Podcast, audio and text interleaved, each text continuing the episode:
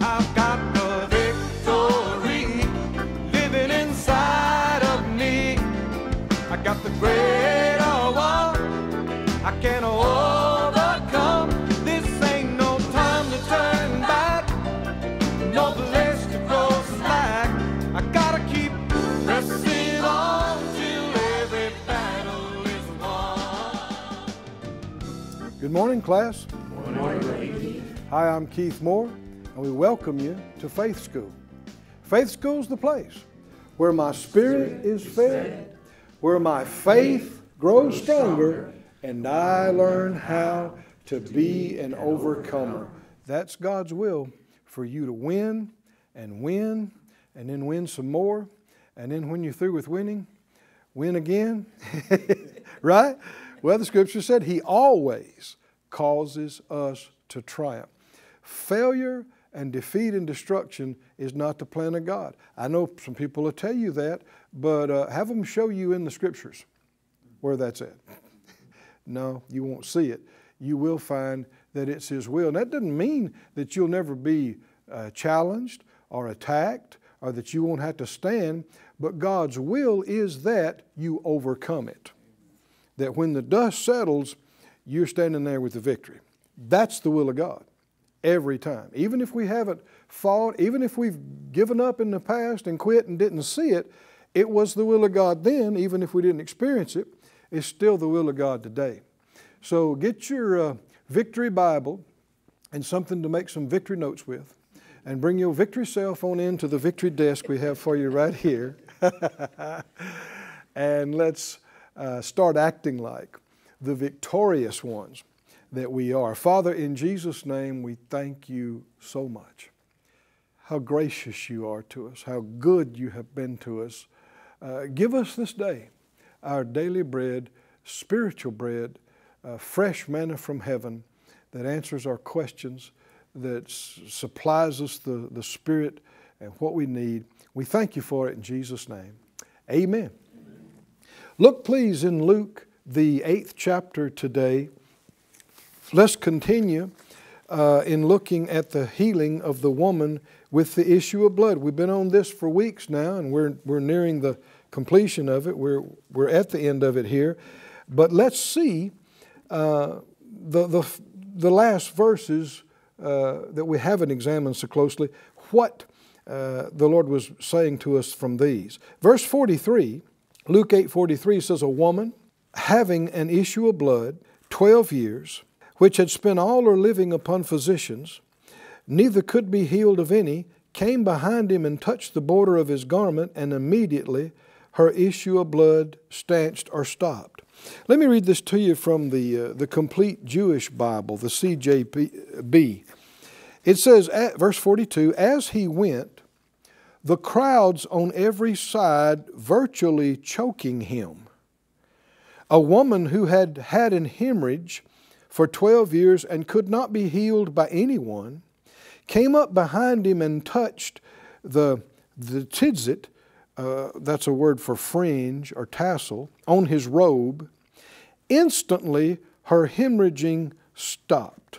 Somebody say hallelujah. hallelujah. If you'd have been her, you'd have said hallelujah. uh, Yeshua, which is the, the more accurate name actually for Jesus, uh, said, Who touched me? And when they all denied it, Kepha said, that's, that's Peter, Rabbi, the crowds are hemming you in and jostling you.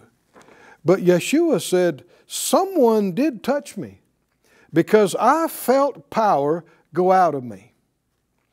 Seeing she could not escape notice, the woman, quaking with fear, threw herself down before him and confessed in front of everyone why she had touched him and how she had been instantly healed. And he said to her, My daughter, your trust has saved you. Go in peace. Hallelujah. Isn't it wonderful? Can you see why we should take the time and read Matthew's account and Mark's account and Luke's account? Because every word is so rich with revelation, and you get such uh, different things are emphasized by different ones. And some people that have been ignorant of the scriptures, they say, well, see, they disagree, you know, because he said this and he didn't say. No, they don't disagree. One is adding something the other didn't say. It's all complementary if you got eyes to see. Because, uh, you know, you'll see what you look for. If you look for a problem, you'll find a problem. Even if it's not there, you'll create one. but seeking, you'll find. Look for life and answers and richness and healing and faith, you'll find that. I said, You'll find that. Next thing you know, you'll have a testimony like she has a testimony.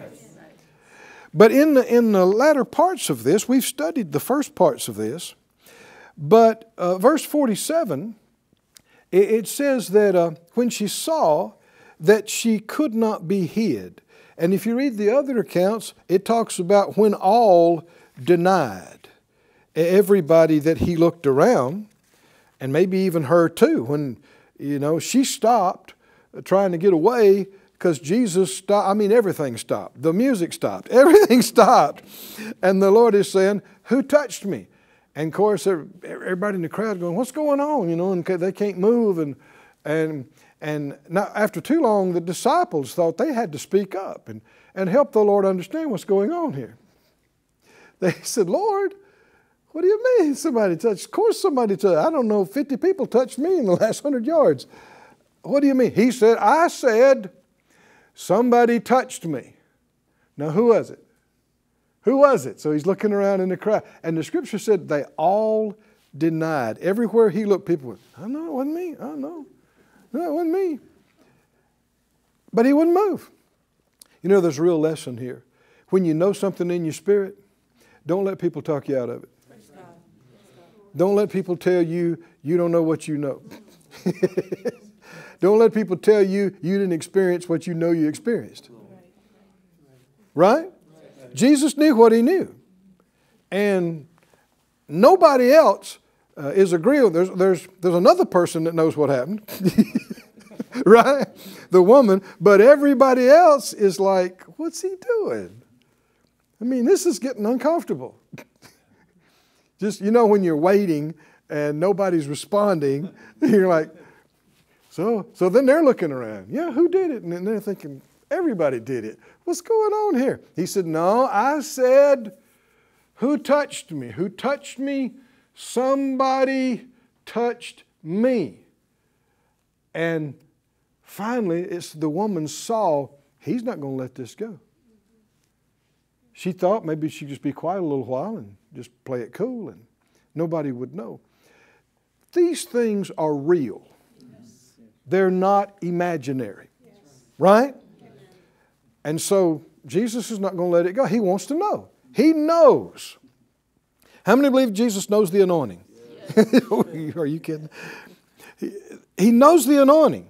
He knows the anointing left him and ministered to some, somebody for something. And we've talked about this earlier, and I know a lot of people have a problem with it, but uh, did Jesus really need to ask that question? And the, answer is yes, because he's functioning as a man. And I don't have time to get into it today, but in previous classes, we've gone into it in detail. But when she saw she couldn't be healed, she came uh, trembling and falling down before him. The, the NCV says, when she saw she couldn't hide, she came forward shaking and fell down before Jesus. While all the people listened, she told why she had touched him and how she had been instantly healed. Mark 5 says she gave him a true account of everything. The CEV says she told him the whole story. So this took several minutes. And why is this in here? Because when you've heard about Jesus and you got faith, and when you believed it and you said it in your heart, and you reached out and you touched and you received, and the power of God has done what no man can do. Is that the end? No. You need to testify. Is that right? You need to tell somebody. Why? So they can hear, so they can believe, so they can say it and do it and receive it too. Is that right? And so You and I need to be on the watch all the time because the scripture said in Acts 1 you'll receive power after that the Holy Spirit has come on you, and you will be what? Witnesses. You'll be witnesses. Well, uh, a witness is somebody that has personal experience of the issue, of the event. I mean, in a court of law, hearsay is not admissible. It's got to be were you there? Did you see it? Did you hear it? Did you experience it? Well, she was there when the power healed her. Yes. Right? Yes. she knows what she, she's an eyewitness. She is firsthand experience. And you and I are the same way. When the Lord has done something for us, we need to be uh, on the watch. And there are times when we don't need to let anything intimidate us. We need to t- take a moment or several and go into some detail. Are y'all with me? About how bad it was and, and how we couldn't fix it and nobody could fix it and nobody had an, uh, no human we knew had an answer, but Hallelujah. We heard a word from the Lord. We saw what to do, and He, by His grace and His goodness and faithfulness, did a work in our lives and has fixed it for us and changed it for us and delivered us or healed us or met our needs. Right? How many understand? It's right. In fact, it's a spiritual responsibility to take the time. And she took the time and went all the way back uh, 12 years prior, prior and told him all the truth and laid it out in detail. And you see, not long after this, all kind of people wanting to touch the hem of his garment. Why? Well, they probably heard it here, or uh, somebody heard it that told them that told somebody. Can you see that? But the story about this woman with the issue of blood getting healed became something that the Lord used. Now, there's other times we'll see he told people, don't tell it. Go home, don't say anything to anybody here about that. And so you need to do what he said. But then there are other times, You remember one time he told the man, madman of Gadara, he said, uh, uh, You go back to your people and tell them what great things God has done for you. And that come back. So he's got a charge to go tell this to everybody in his hometown. So there are, there are opportunities for us to take the time, and if you rush too quickly, uh, you leave out important parts. Uh, maybe you know you, you didn't see this for the first six months and then the lord showed you this and maybe something took you three years to get a hold of uh, i mean this is 12 years right and and you don't want to just say make it sound like uh, yeah, I got up one morning and I thought, I ain't putting up with this. I'm going to just believe God. And I kicked the devil in the face and whoo, I got it. and that's not what happened. That's not what happened. And make them think, well, uh, I tried to kick the devil this morning and I still got the problem and I don't know what's wrong. The devil says, because you don't have any faith and you don't know what you're doing. And they're like, I guess not. And it doesn't help. You don't want people just impressed with what happened with you. You want them inspired that the same thing that you got, they can get or greater. And that's why at times you need to take time, you need to back up and take them on the journey. Hmm? Your testimony uh, is a description of your journey, how the Lord got you from ignorance to some knowledge. Is that right? How He got you from weakness and despair to some confidence and some strength, from darkness to some revelation, from sickness to health, right? From poverty to abundance, right? Take some time. Take some time. And that's what she did. Several minutes, apparently, and did that. She told him the whole story, uh, the, the true account of everything. And he said to her, He said, Daughter, be of good comfort. Verse 48. Your faith has made you whole, go in peace. Look with me in, in Mark's account. Go back to Mark 5 and notice this, because he uses a word there that's a little different. In Mark 5, verse 33, the woman fearing and trembling, knowing what was done in her, Mark 5, 33, came and fell down before him and told him all the truth. And he said to her, Daughter, your faith has made you whole. Go in peace and be whole of your plague. Did you hear that last word? Plague. Plague. Go in peace. Your faith has made you whole. Go in peace and be whole of your plague. Notice, uh, Jesus never said anything like I'm about to say here. He didn't say this was a blessing in disguise, you being sick with this for these 12 years. And I know it was hard on you, but God was teaching you some things and, and, and you're better for it. No, that's men's goofy ideas. Hmm? Are y'all with me? I know I just described a bunch of preaching, but I'm telling you it's wrong. God doesn't use evil things to, to develop you in godliness. God doesn't have to use the works of the enemy to help you grow up. Are y'all with me now? Now, there's plenty of stuff here to have to deal with and overcome, but uh, if, if Jesus redeemed you from the curse of the law, how's He using the curse to teach you and train you? Well, that means Jesus bore it in vain if the Father's using it to train you. Can you see there's all kind of problems with this? Did he redeem you or not? Did he, did he take it or not? And, and this word plague is, is also translated scourge. Scourge. In Acts 22 24, there's, there's one place uh, that when they were going to take Paul and, and, and examine him by scourging, which is the same thing they did with Jesus at the whipping post. Scourging. Why, why would that be there?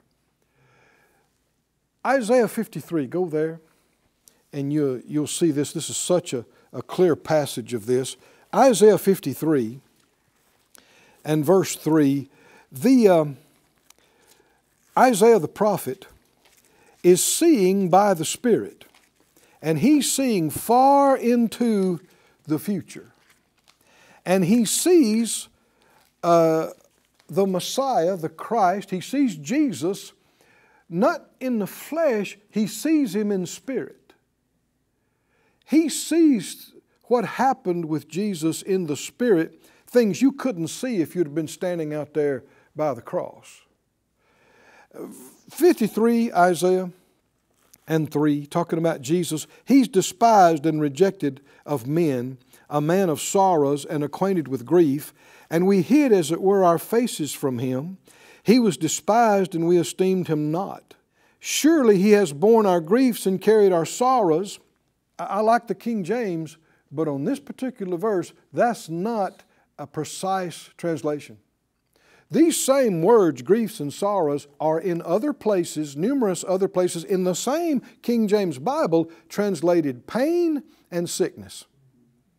Same word. But here, grief and sorrow. Yet we did esteem him stricken, smitten of God, and afflicted. He was wounded. Did you, did you hear that? Well, back up verse 4. We esteemed him stricken, smitten of God, afflicted Everybody say stricken. stricken. Smitten. Smitten. What does that mean? That means struck. Let me back up a little bit. The word plague, when Jesus said, Go and be, be free of your plague, that's the same word as being scourged or struck. Interesting, don't you think? Be, be free of having been smitten and stricken. This thing that had happened to her for these 12 years, was it a blessing? Was it a blessing in disguise? No, no. She was struck. She was smitten. She was stricken. It hurt her. It brought her down. It robbed her. It stripped her of her joy, of her dignity, of her freedom to go and do what she wanted to do. It was a plague. Can you see that? Disease is actually called evil. in numerous places in the Bible. Everybody say evil. evil. Disease is called evil. You know, in, in Deuteronomy 7, the scripture talks about that, that uh, if you'd serve the Lord and you'd obey Him, that none of the evil diseases that came on Egypt would come on you. In Isaiah 41, excuse me, Psalm 41, uh, the psalmist was saying that his enemies said, an evil disease uh, cleaves fast to him. When the Bible said God anointed Jesus of Nazareth with the Holy Spirit and power, who went about doing good and healing all who were what? Oppressed of the devil, for God was with him. Here, the Spirit of God calls all the sick people that Jesus ministered to satanically oppressed. Did you hear that or not? Yes. Sickness is disease is not a blessing from God. No.